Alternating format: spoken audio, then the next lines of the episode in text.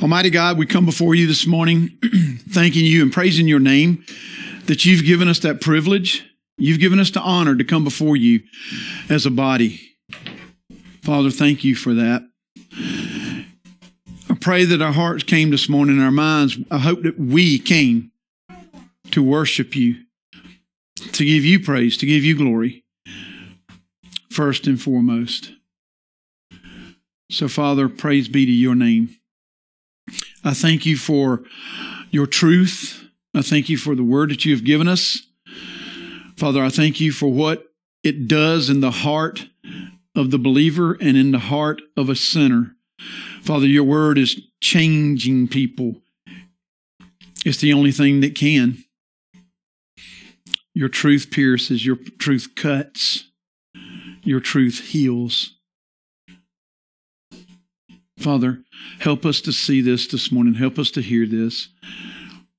Help us to focus on what it what it is, what it's like, what it looks like to live a life abiding in you, our Lord and Savior. So, Father, guide and direct me this morning. Use me according to your will and for your purpose and for your glory. Hide me behind the cross. Father, may everything that I speak this morning be what you have given me to say. Ultimately, God, my prayer is that you be glorified and honored in it all. We praise you and thank you. For in Jesus' name, amen. Well, guys, good to see you today. Uh, I hope everyone had a a good Thanksgiving and, and, and time with your, your family. And um, uh, I hope that you took time to uh, to uh, to be thankful. Um, man, we are we are so blessed, and I know I know we hear that all the time. Uh, I wonder sometimes if we listen. We hear it, but I wonder sometimes if we listen. Uh, today, we are actually going to start back in Hebrews chapter six, and uh, I'm going to go ahead and give you a heads up. Um, as I was going through this, I was telling the elders this morning, read through this probably as much as 15 times uh, in the last two days. Meditated on it, prayed over it, thought about it. I got commentary. I'm certainly going to share some commentary and some thoughts with you today as well. But Scripture says what Scripture says, and uh, in all honesty, every time I've read chapter six of Hebrews, um, you can get into this debate. In fact, one commentator you hear today actually says this is one of the great debates of Scripture. And it is, we're going to be talking about, uh, and, and our focus will be on those who were enlightened, those who seen, those who heard and tasted. It's, it's the appearance of uh, they, they were enlightened with everything that, that draws you to Christ, that helps you to know God. And yet he's talking about they're in danger they're in danger of falling away. And he makes this comment that uh, I don't know about you, but this makes chills run up and down my spine. There's a comment made in scripture here that says that it's impossible for them to be brought back to repentance. Now, I don't know about you, but when I read something like that, it instantly causes me to start investigating my life. Amen it instantly causes me to hit my knees and, and, and go and like, uh, because I don't, I don't know about you. There are days, there are days I seem to feel as though I got it together to a degree. Anybody else? I, I got it together. I'm learning. I'm growing. Uh, my life is revealing Christ. It is, it is, uh, you know, imitating him. I'm, I'm, uh, sharing. I'm talking. I'm, uh, uh, intense, intentionally seeking lost people to talk to. Um, uh, there, there's days. Those there are those days, and then there are days that I feel like I'm so far away from God. Can anybody relate to that other than just me? I just feel like I'm so far away from God. So when you read a passage like this, and, and I, I say this kind of lightly, but not so lightly. When you read a passage like that, this, uh, God uh, would I be one of those that has have been enlightened, have seen, have tasted, have heard your truth, and yet I'm not following you? So let's jump into the scriptures. Like I said, I'm going to share a commentary. We're not going to get done today. We may not get done next week or the week. We may not get done before Christmas with chapter six. I don't know. But I'm going to actually start back. I'm going to back back up and start in verse 11 of chapter five is where I want to start so that we can kind of build the foundation for all this because the writer to the Hebrews is speaking to just that, the Hebrews. He's speaking to them in a way and telling them, uh, he's, he's saying, Hey guys, y'all are, y'all are falling. Y'all are falling behind. You're being weak. You're being, basically, way I understand is you're being lazy. You're being lazy. You're still, you're, you're, you're still sucking on the biblical bottle, if you will, when you should be sitting at the, the plate with meat on it. And so that's kind of the way view it. So I'm going to read verse 11 of chapter 5 all the way down to chapter 6, verse 8. And that's where we'll stop. Don't know if we'll get to uh, hit every one of these verses today, but uh, I want to address this. This is um, going beyond the basics. And before I start reading, let me say this. there are some who don't understand the basics. So I'm not in no way saying that the basics are not important and not needed. You have to have the basics. In fact, we can, we can look in scripture and says basically the basics is the foundation in which God will build a structure on. So the basics are necessary, right? And I, and I think it's great and I think it's good and I think it's right to every once in a while be reminded of those basics. Amen. I, th- I think, you know, uh, we need that. But what he's saying here, they're not going beyond the basics. They're not learning. They're not listening. You're, in fact, he actually says, you're not hearing, you're not listening. You're not paying attention.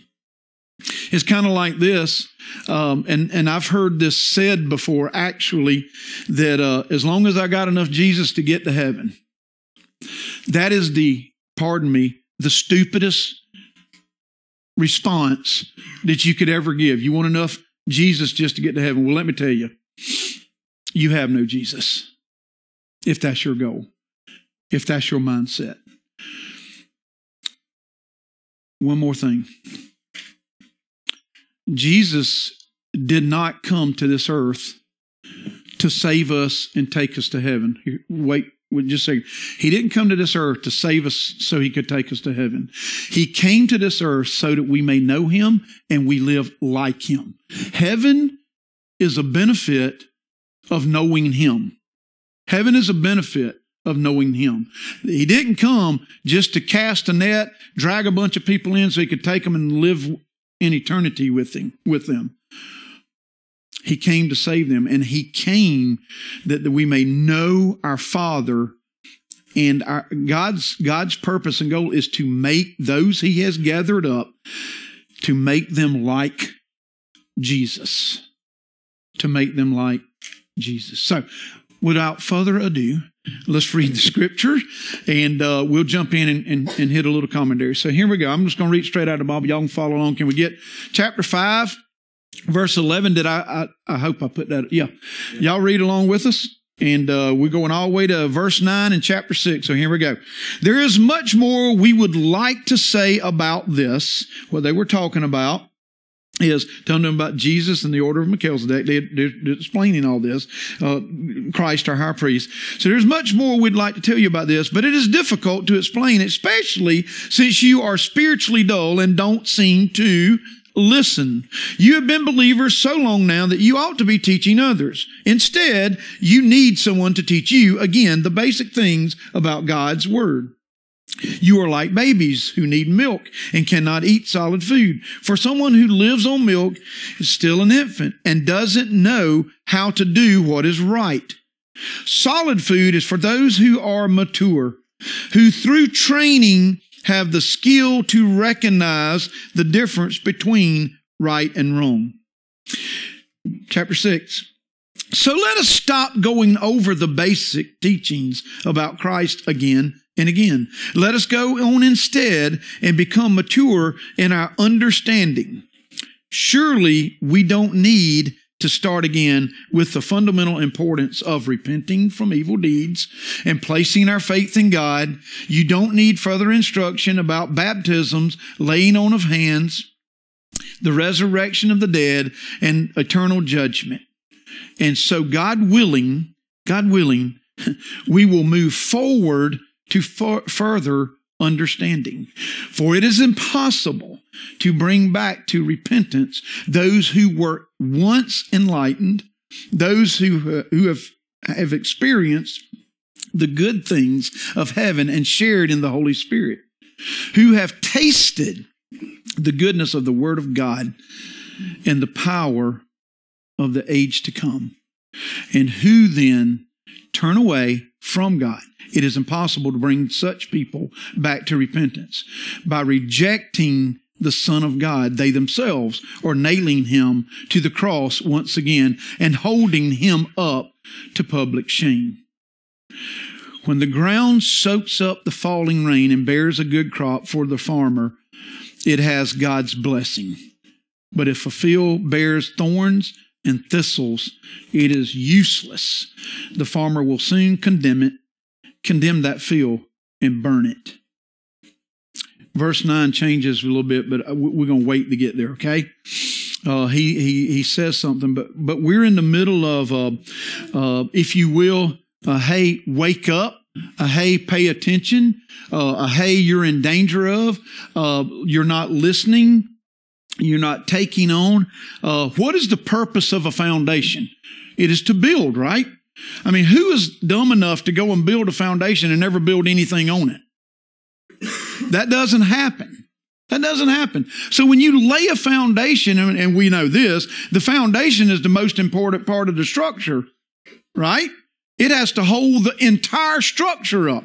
So that is important, but it's always built upon. And God lays the foundation and he begins to build wall by wall and electrical outlet by electrical outlet and light by light and switch by switch. He puts those things and he builds upon it.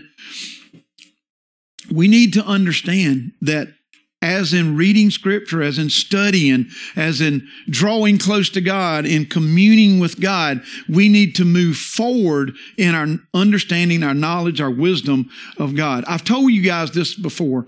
When God takes me home, if I know enough about scripture that will fill up a thimble, I will be totally amazed. Really. Meaning this, there's going to be those who know much more than you do. I believe God will give me everything I need to uh, pursue, to follow after, and to fulfill the plan He has for me, and then it'll be done. That isn't my point of, at all about the level of knowledge. My point being today, how do we live in it? What we know, what we understand, what God has enlightened us to see. How are we living in that?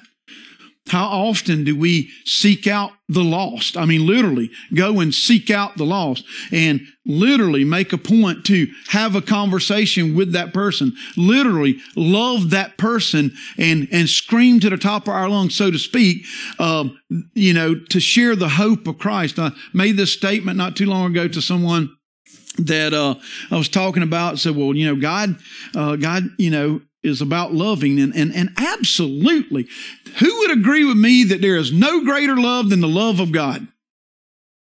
It can conquer all things right? Absolutely. But love does not mean you let someone go on their way.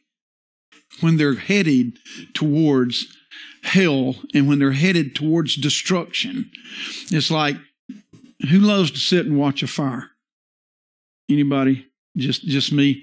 Uh, you ever notice the colors in fire, the, the purples, the blue, the the orange, and sometimes they'll get intense. I can be mesmerized by the flame. I really can. I can sit there and just look at it, and you could shoot a cannon beside my ear. Uh, aside from the point that I'm deaf, I wouldn't. I wouldn't even shake. And so but I made the point, you get to looking at the flames, you get to going towards it, you get to loving the things of the world, you get to loving them so much that you walking to hellfire, you're walking to damnation, you're walking to destruction. Who in their right mind would just watch someone walk into the flames? Now, I don't know. God, God does the saving. God does the redeeming. God does the restoring. God does the calling. I don't know. But is, is it not our job? Is it not our duty? Is it not uh, what God intends for us to do to, to at least holler and scream and take that person by the hand and at least share the hope of Christ. I don't know who said this, but it was some evangelist I was listening to a long time ago. He said, people that God puts in front of me, they may burn in hell. They may, they may burn in hell, but they're going to know Jesus before they go to hell. That makes sense? And when I say no, they're going to be enlightened. They're going to be told about the hope that is in Jesus Christ.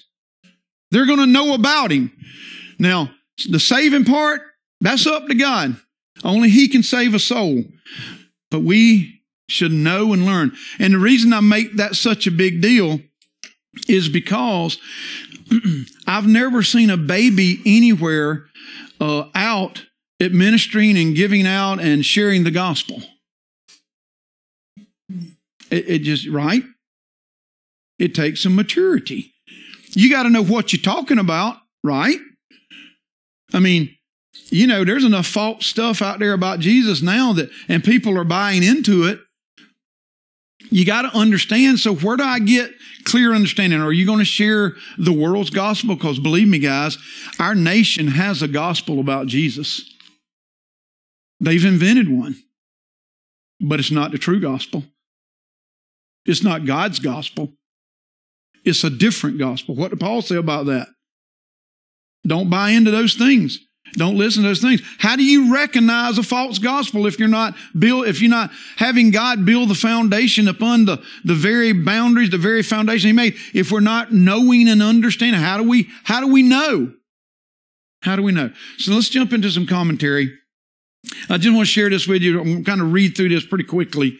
Um, but this is going like beyond the basics. So therefore, the writer of Hebrews rebuked his readers for their spiritual immaturity, but he knew that nothing was gained by treating them as immature. So you got to sit back down and, and, you know, we got, we got to talk about this again. So he, he's, he's saying he understands by treating them like you idiot, you know, that's going to get you nowhere. He continued with his instructions and warnings. So he continues to give these instructions and warnings. Elementary principles says this has the idea of ABCs. It's very basic. It's the building blocks and they are necessary, but they must be built upon. Um, otherwise, you only have a foundation and no structure. I don't believe God's ever saved one soul that he didn't intend to do something with. Let me clarify that a little bit. God's never saved one soul that he didn't intend to build his house upon. That makes sense? So if somebody tells me they saved and they're, they're good with that and, and they just want to sit around with a bunch of peers and, and just the foundational stuff, I, I get really concerned for those individuals. The whole purpose of a foundation is to be built upon.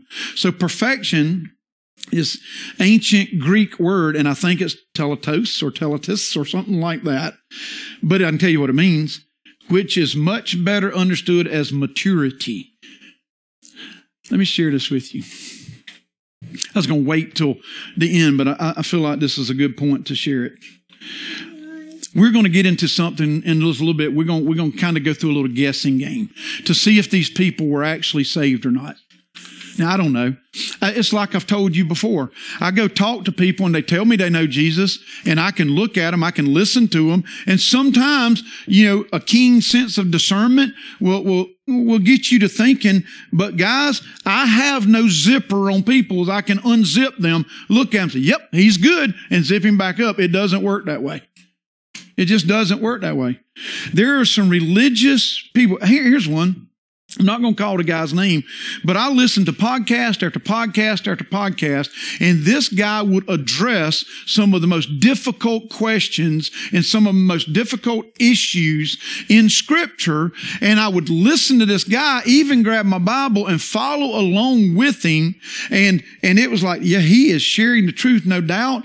He, he addressed, you know, Uh, murder and homosexuality and he, he addressed all the culture's downfalls and biblically he would address them. He, he's passed away now and after he passed away found out that he was living a different life than what he was speaking.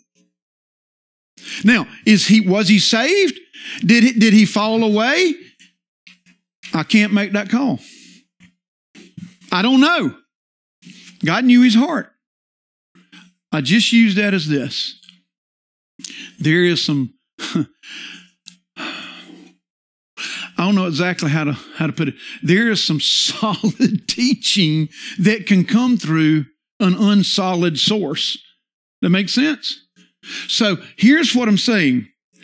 That's the reason I, I encourage us to look at the evidence, to watch how we live. Because I'm telling you, if you're just speaking the words and not living, you know, oh, how did they say it? If you're not, if you're talking the talk but not living the walk, there's something wrong, right? And you don't have to have anybody else tell you that. Who's the first one to know that you're not honoring God? Me. Now, will I admit it? Well, you know, you know, I, but but literally, literally, who's the first one to know? If God has your heart, I am a firm believer that He will knock you on the back of the head when you're going in a wrong direction and say no. I believe God watches over His children, and I believe God leads and guides his children. Not saying that we'll be doing everything perfect, but God is walking with us. All I'm saying is there is evidence that God owns you. God owns you.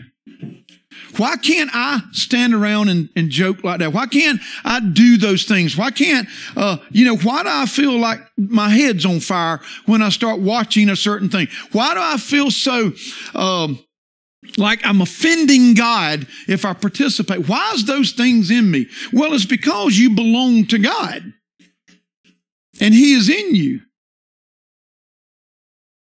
So look at the evidence. I believe this, and after reading this passage, I'm going to say this at least with a degree of confidence. I believe people can live a Christian life that's not saved in front of Christians so well that the Christian will be convinced that they may be a Christian. Y'all didn't get all that, did you? You hear? You hear? I believe that people can, can read scripture and I believe that they can, in other words, let's shorten it up. They can fool you. They can fool you. Discernment helps. Have you ever said this? Have you ever said, um, I've talked with this man or woman numerous times, and it's not, it's not like this big thing, but something's just not right. You know, we would say in the farming world, there's a bearing somewhere that's just not right. There's a little bit of squeak, but I can't find it. But I know something's wrong. Something's not, something's not on the up and up discernment. God, God gives it to us. But let's, let's be honest. Our enemy is crafty. And there are people following him that look like they're following Jesus. It's called deception. Be warned. So here we go. He goes on, talking about maturity. As you mature, there will be evidence the writer of Hebrews did say that we cannot reach perfection on this side of eternity. Do we really need to say that? That's evident, right? But that we can and should reach a place of maturity in Jesus. The call is plain. Let's go on to perfection. We will not be perfected on this side of eternity, but we can be drawn and being grown in perfection. God is perfecting his child every day. Those who abide in Christ, who listen to him, who follow the teachings of Christ, who uh, listens, prays, reads, communicates for God, they are being led on to perfection. What does that look like in our life? And I'll use a simple little illustration uh, for sake of time. Uh, I don't do what I used to do because it doesn't honor God.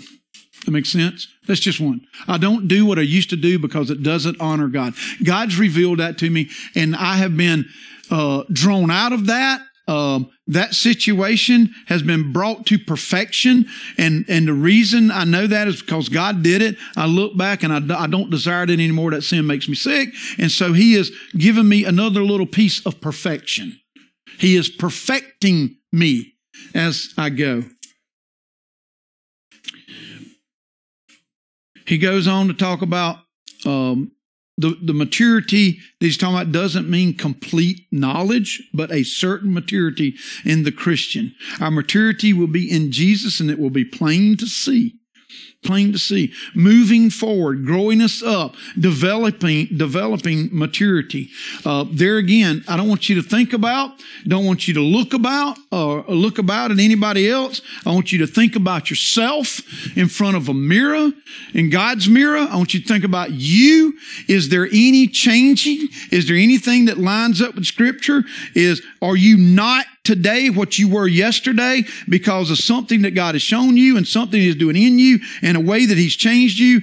Is there a difference? There is evidence for the one following Christ that life is changing. I hate what I used to love and now I love what I used to hate. Because if you wasn't of God, you hated God. You were His enemy. But I hate what I used to love and now I love what I used to hate. I love God. He made the statement that uh, God willing, God willing. A different translation of the Bible here, but in verse 3 he says, if God permits. So this shouldn't be taken as implying that God may not want them to go uh, on to maturity past those basic common uh, to Christianity and Judaism. If God permits, instead, this expresses the believer's complete dependence on God. If we do press on uh, to maturity, we realize it only happens at God's pleasure and by God's hand. If you're being protect, pro, pro, yeah, if you're being perfected, it's God doing that. You do know this, right? I can't claim one thing that's happening right in my life is my doing. God, God's done that. Reason number three, seven, to praise God. If He has changed something in you, you know, we're coming fastly upon the New Year's resolution time. Uh, I'd rather than make a resolution, because ain't nobody going to lose weight this, this year. So anyway, rather than making a resolution, you'll make it, but you're going to lie to yourself.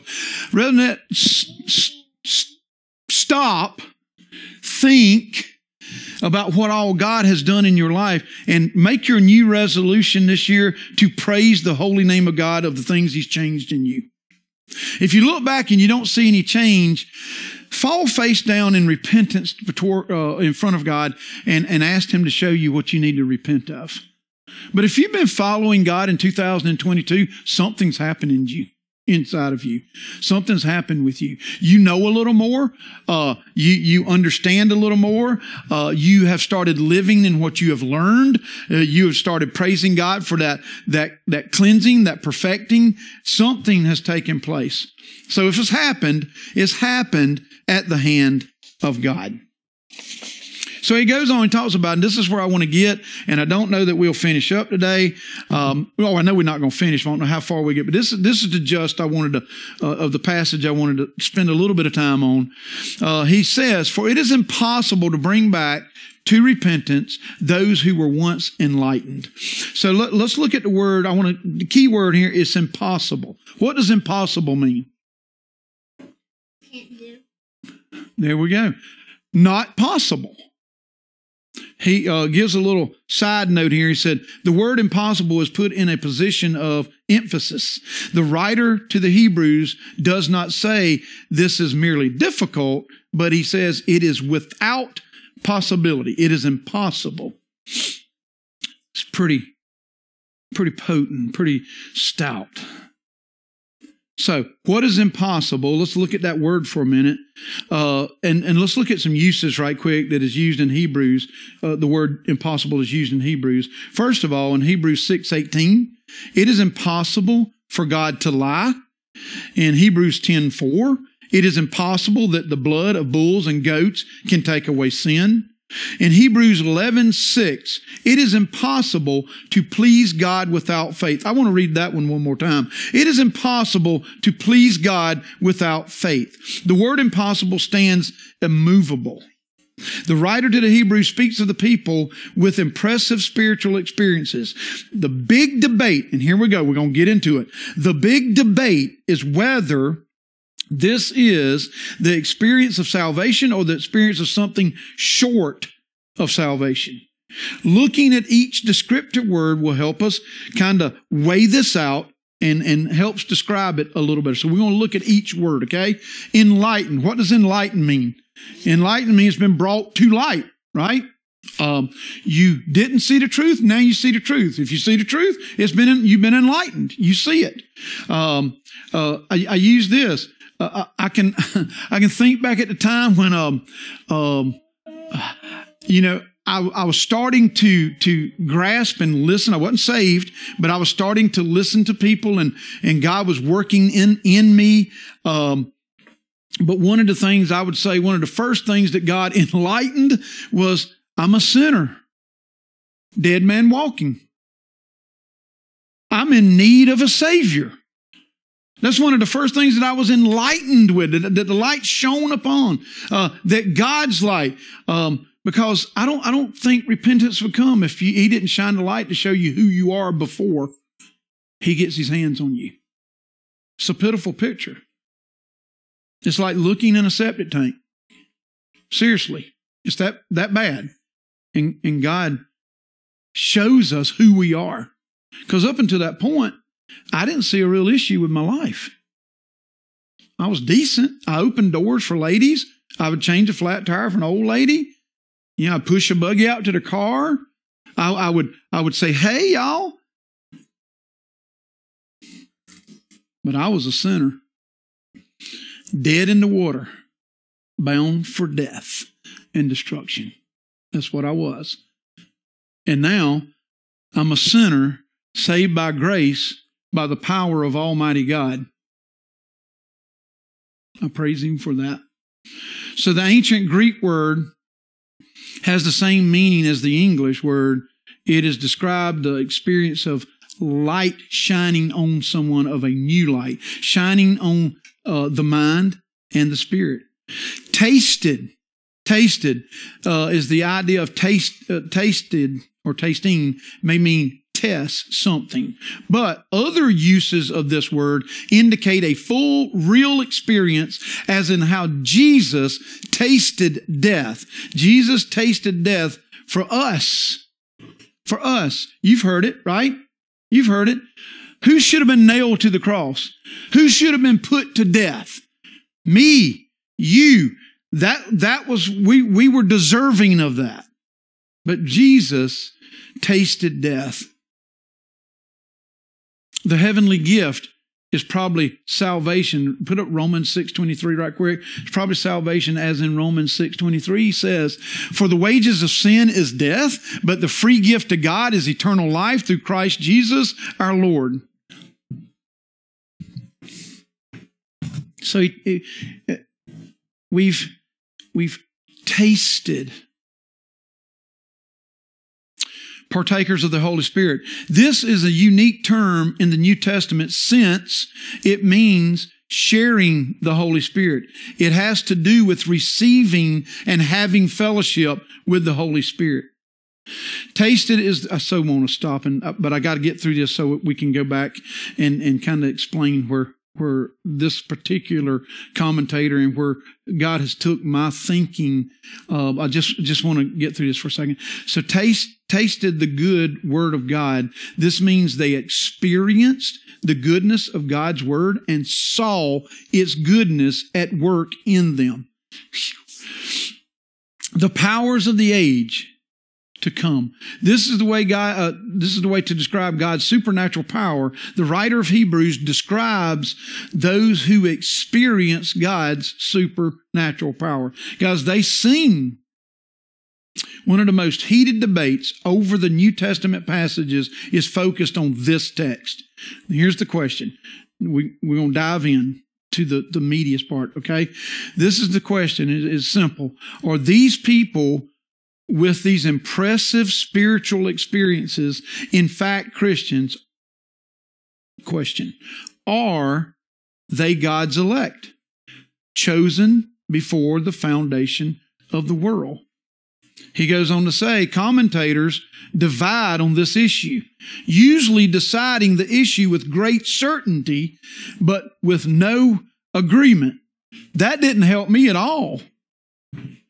Commentators has, discussed this it, with, with, with, you know, as commentators do with, with great, you know, digging in and searching.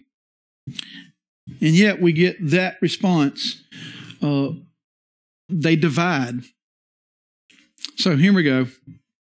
On the one side, we see clearly that someone can have great spiritual experiences and not be saved. And this might be where we kind of wind it up for today because it, it's, I, I want to spend time. That's the reason I told you the other week. I wanted to spend time going through all. So Matthew 7, 21 and 23, he says there, there is a, you know, people can have great spiritual experiences. Uh, one can do many religious things and still not be saved. Um, that's the reason you don't make the assumption or you don't guess who is saved and who's not saved. That's God's call. Okay? Um, if they are in God, then they will continue to follow God and you will see that flow. If, like these people I believe that he's speaking of here, if you have mustered up the ability to fool people, sooner or later there'll be a hole poked in your facade. It'll be something. You'll crash, and we're going to talk about that in just, just a little bit. So Matthew 7, 21 through 23. Not everyone who calls out to me, Lord, Lord. And by the way, I tell people sometimes this is one of the scariest passages in Scripture for those who have managed to master a Christian walk in their own strength.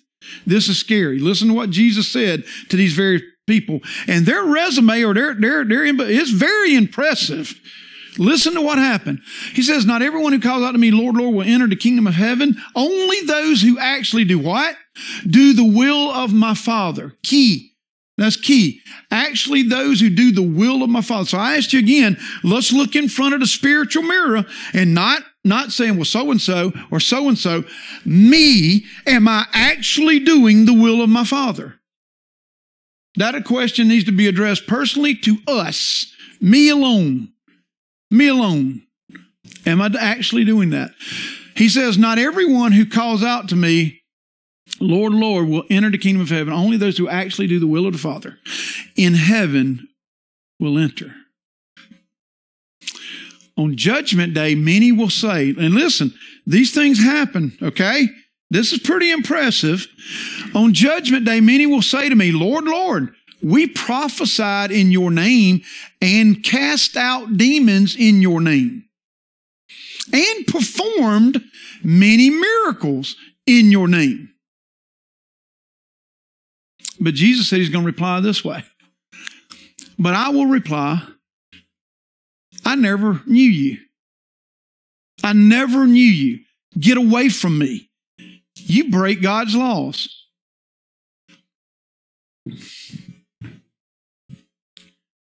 There are some gifted actors in the world who can, who can paint a, a beautiful picture. But when I read this, it got me to the place where I'm not going to go out and say, well, you know, I believe that they're a Christian. I, I believe they're a Christian. Why, Danny, do you believe they're, We're well, they do some good stuff, you know, and, and, you know, I did, it's pleasant to talk. I, I, I believe, and I'm not trying to create a doubt. Please don't go out of here and, and see a Christian or brother. And, and I don't want to create doubt like he's probably not one. No, he could very well be one. He could very well be your brother. The only thing that tests uh, the truth is walking in it. That's what tests the truth. This, the words of this Bible is completely just words in a, in a book until you put them into practice. When you begin to live them, then they become real. If you want to know that you're following Jesus, back up, look at your life, take note of how you live today, weigh it out with Scripture. That's how you know. Not to mention that God will give you a, a complete peace about where you are. I mean, it, it, it might, circumstances might stink, but, but you'll have this peace that you know that you're following God. He says you break God's laws. The Pharisees, listen to this, said the Pharisees um, did many religious things, but were not saved or submitted to God. So we know that works, scripture tells you that you're not saved by works, not by the things you do. God is not going to have a notepad when he calls up, um, whoever he calls up, he's not going to have a pad hmm, well, you got a pretty impressive, you had a really, really, you did a lot of good stuff, but I'm going to send you to hell because you don't come to know me by doing stuff. Good stuff flows out of you because you belong to me. Good stuff flows out of you because of me.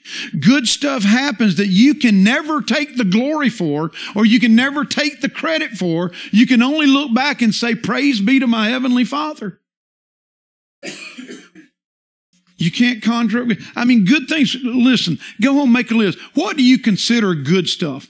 I, will tell you, nothing, and I'm not a mushy guy. I mean, my, my eyes rarely leak, okay? Meaning that I don't cry. Um, but one thing will choke me up and, and stir me up more than anything else, really. Uh, one is seeing someone come to Christ, but on, on the other side of this is to see an act of kindness. I mean, I can be walking anywhere, and I'm, I'm doing a, a genuine act of kindness. Uh, had a brother tell me the other week that they were eating at a restaurant, and said they noticed a homeless guy coming and sat down and it, uh, it was cool and he was just shivering and shaking and, and you know uh, he looked at him and, and, said i'm sorry first thought popped in my mind was like yeah yeah yeah you know and, and then then he got bothered by it he got bothered by this is where I get rainy eyed, okay? This is where I start leaking. It's, he said, but I got bothered by it. So something in me said, just go get the guy. So he goes and gets the guy, brings him into the restaurant, buys him a cheeseburger, and feeds the guy. Yes! What would Jesus, I'm sorry, this, I know this, you know, the whole bracelet thing, I get it. What would Jesus would have done to that guy? and with that guy. I think he'd have had a conversation with him. I think he would have sat and talked with him. I think he would have went in and got him a cheeseburger. I, I think he would have he would have fed him. He would have took care of him. He would have acknowledged who God is to this guy. He would have told him who he was. I just believe that that's what Jesus would do. It's one of the evidences that we belong to him. Anytime we start second guessing whether we should help someone that God has clearly put in front of us, we're backing up. We're in a bad place. You know, you hear these things. I don't know whether I should. If God puts it in front of you, do it. Just do it. With no, with no glory to yourself, just, just do it for God's glory.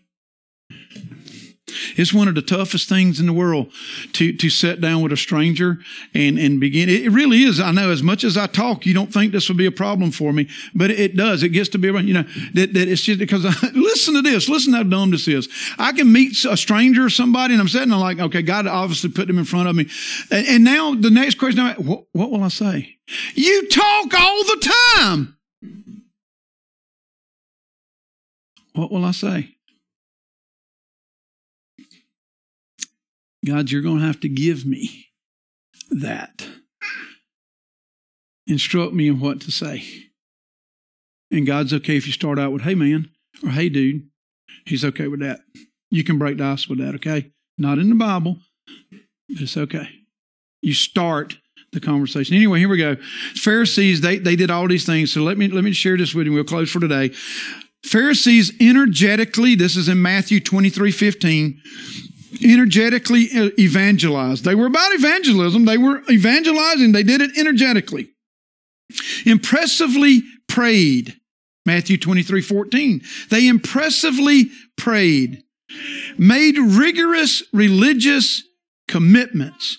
They were all about following the religious commitments. Matthew 23, 16. Strictly and carefully tithed Matthew 23, 23.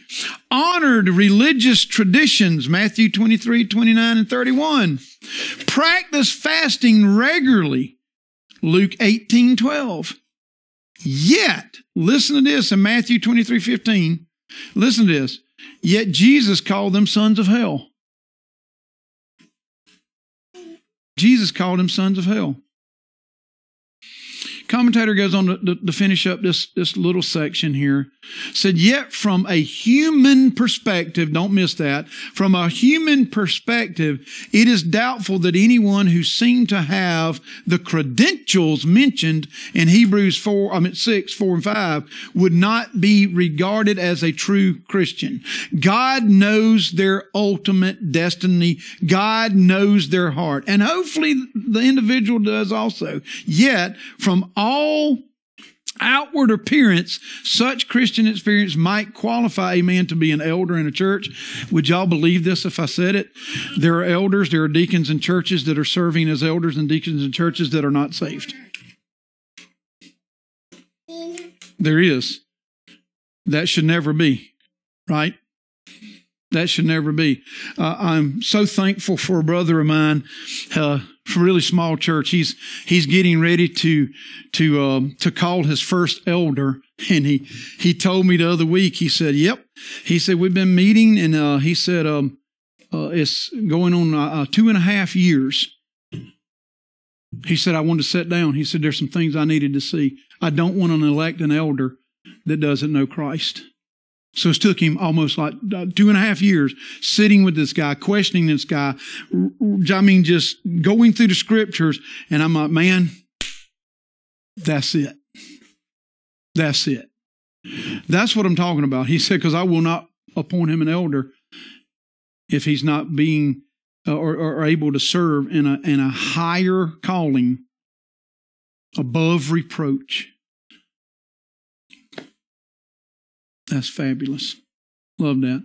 So he goes on, uh, you know, elders and, and deacons serving in many churches, yet beyond the knowledge hidden in the mind of God and the individual in question, from all uh, human observation, we must say that these are Christians spoke of in Hebrews 6, 4 and 5. A good example of this is Demas. Let's read this and we'll close. Paul warmly greeted other Christians on his behalf. This is Demas. Demas is called a fellow worker with Paul in Philemon, verse 24. Yet, Paul condemned Demas, at least hinting of his apostasy. So, taking all that together, we see that it is possible to display some fruit or spiritual growth, then die spiritually knowing that the soil of the heart was never right. Mark 16, 4, I'm at Mark 16, 4, 16 and 9. We'll close with this. The seed on the rocky soil. And here's what helped make sense of this for me. Okay. Remember Jesus told a parable of the seed being cast? And he, remember he told what each thing, each one did. And so this, this helped me so much. The seed on the rocky soil represents those who hear the message. They are enlightened. They hear about it. They, they taste it, they see it, and, you know, they, they've heard it. Represents those who hear the message and immediately receive it with joy. They all over it. They're all over it. But since they don't have deep roots, they don't last long. They fall away as soon as they have problems or are persecuted for believing. God's word. You want evidence in your life? Here again, we ain't talking about anybody else. We ain't talking about anybody else. Talking about you. Talking about me in front of the mirror of God. You want evidence that, that I belong to God? Do we flee during persecution? Not that we've experienced any great persecution. Do we, do we flee during problems? Do we flee when the conversation gets too intense? Do we flee when something is, uh, you know, just doesn't look right? Or, I mean, do, do we flee at the least little flicker of inconvenience or uh, some kind of struggle? Do, do we flee? Because I believe this. You can cry, Holy Savior, Almighty God, Jesus is my King of Kings and Lord of Lords. And what tests that is the deep waters of struggle, the deep waters of pain, the deep waters of persecution. That's what tests that. So, just again, looking at you, looking at you, looking at me in the mirror of Scripture, is that what happens? Have you ever been in a conversation that you've like, I have, you, you've been talking like for three minutes um, and you like, I have no idea how to address this. God says, I do. Just address it. So, as lovingly and compassionately as you can, you begin to address it. Um, I admire, I got another friend that, um, actually, this is the same guy, but we'll be talking with somebody who uh, he'll ask, you know, what's your relationship with God? And, you know, you get the same answers every time. I go to church occasionally. You know, I've read my Bible before. You've read your Bible before. That's a good one. Um, or I do this or I do that. And, and he'll just say, No, I'm asking you what your relationship with God is like. Not the things you do, not the things that you can, you know, put a front up so you look like you have a relationship with God. What? Just, just I ain't, I ain't asking you to give me a picture. I'm asking you to tell me What's your relationship like? And the only way I can, uh, you know, tell you this is I got a relationship with my wife. Now y'all know all know my wife. Her name is Cindy. She's like gorgeous, beautiful. And, and, but, but if you wanted me to tell you what my relationship is like with my wife, I would die for her. Okay? I would give my life for her. Do we have it all perfected? She sure doesn't. Um, I'm, I'm just messing. I'm just messing, okay? No, we do not. No, we do not. I'm, I'm thankful that she's stuck with me for 36 years. And I'll tell you what, if there's evidence that there is a God, for her sticking with me 36 years, there is God. God exists. That took strength. I know she prays for me. So my relationship with my wife will get better, but it isn't perfected yet. I know my wife. I can tell you what she's like in the mornings. You don't speak to her. You don't say nothing. She'll hit you with a curling iron. I mean, you don't do. So I know that I got to wait till like, I'll tell her I love her on the way out the door, but I'll call her sometime like around 10 o'clock. She's, she's getting woke up. You know, I am awake like at 4:30, wide open as I am right now. Yes, I love the beginning of the day best part of the day. Yeah. So, what's your relationship like with God? Do you love Him? Do you know Him? Those are questions that have to be weighed out with Scripture, just you and God, with His Word. These folks, you know, as I was reading through, and these folks knew they were enlightened, and yet they're in danger of falling away. Um, it's horrible. And I know people who, uh, I know I should have been ended 20 minutes ago, but here we go.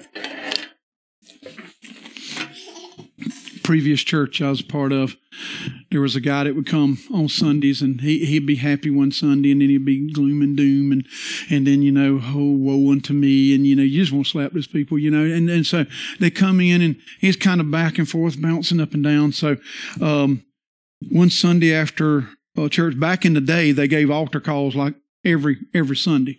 Okay, and so this this dude goes down and uh, kneels, and preacher talks with him and talks, you know, prays with him and and all this stuff. And so after service, I was talking with him, and uh, and he he literally tells me, he said that was his sixth time getting saved. Really. I, one time took it. I mean, one time was good for me. God saved me once. And he's never had to save me again. So basically, what you're saying is God doesn't do a really good job on some people. God saved me. If God has saved you, then, then you are saved. And we don't have to put up a facade. Um, I think one of the greatest compliments I've ever had was I preached at a church one time, and I told them from the get go. I'm not professional. I don't know many big words. Uh, you know, I'm just going to tell you what God's laid on my heart. So I did. And I mumbled and bumbled like every Sunday. I, I, mumbled and bumbled through it, what God had done with me and in it and through it and, and all of that. And, and the guy comes up afterwards. He said, that's the most honest, transparent message I've ever heard. He said, You're a screw up. yes, I am. That God saved. That's right. And we all say, Praise be to God. Praise be to God. God's got more work to do on me yet. And this is what I know about you. He's got more to do on you. He ain't done. Praise God. He's not done. So we'll pick up there next week. Um, I'm excited. I, that, I asked God if He would just say what He needed to say, and I feel like He did. And um, and I praise Him for that. So before I say anything else and screw it up, let's pray. Father God, I thank you so much for your word. I thank you for your truth. Lord, I thank you for the eye opening things that you put in your word, God. So many times we, we can feel like we got it together, that we're all there, that, that we have figured it out at least a 92, 3 percent. We, we've, we've got it. And then again, we read something like this and you read of some people and, and your words are, are telling us that they were enlightened and they thought and they, you know, drew close. And then it's like the parable, you know, you the, the sower throwed the seed out on the ground and they picked it up and received it with joy. And as soon as persecution came, they fell away. God, what the frightening thing is, is that we take things so lightly sometimes that we, we forget who you are. And God, we conjure up this thing in our life to make us feel good. My prayer is this, Father, that you will break in us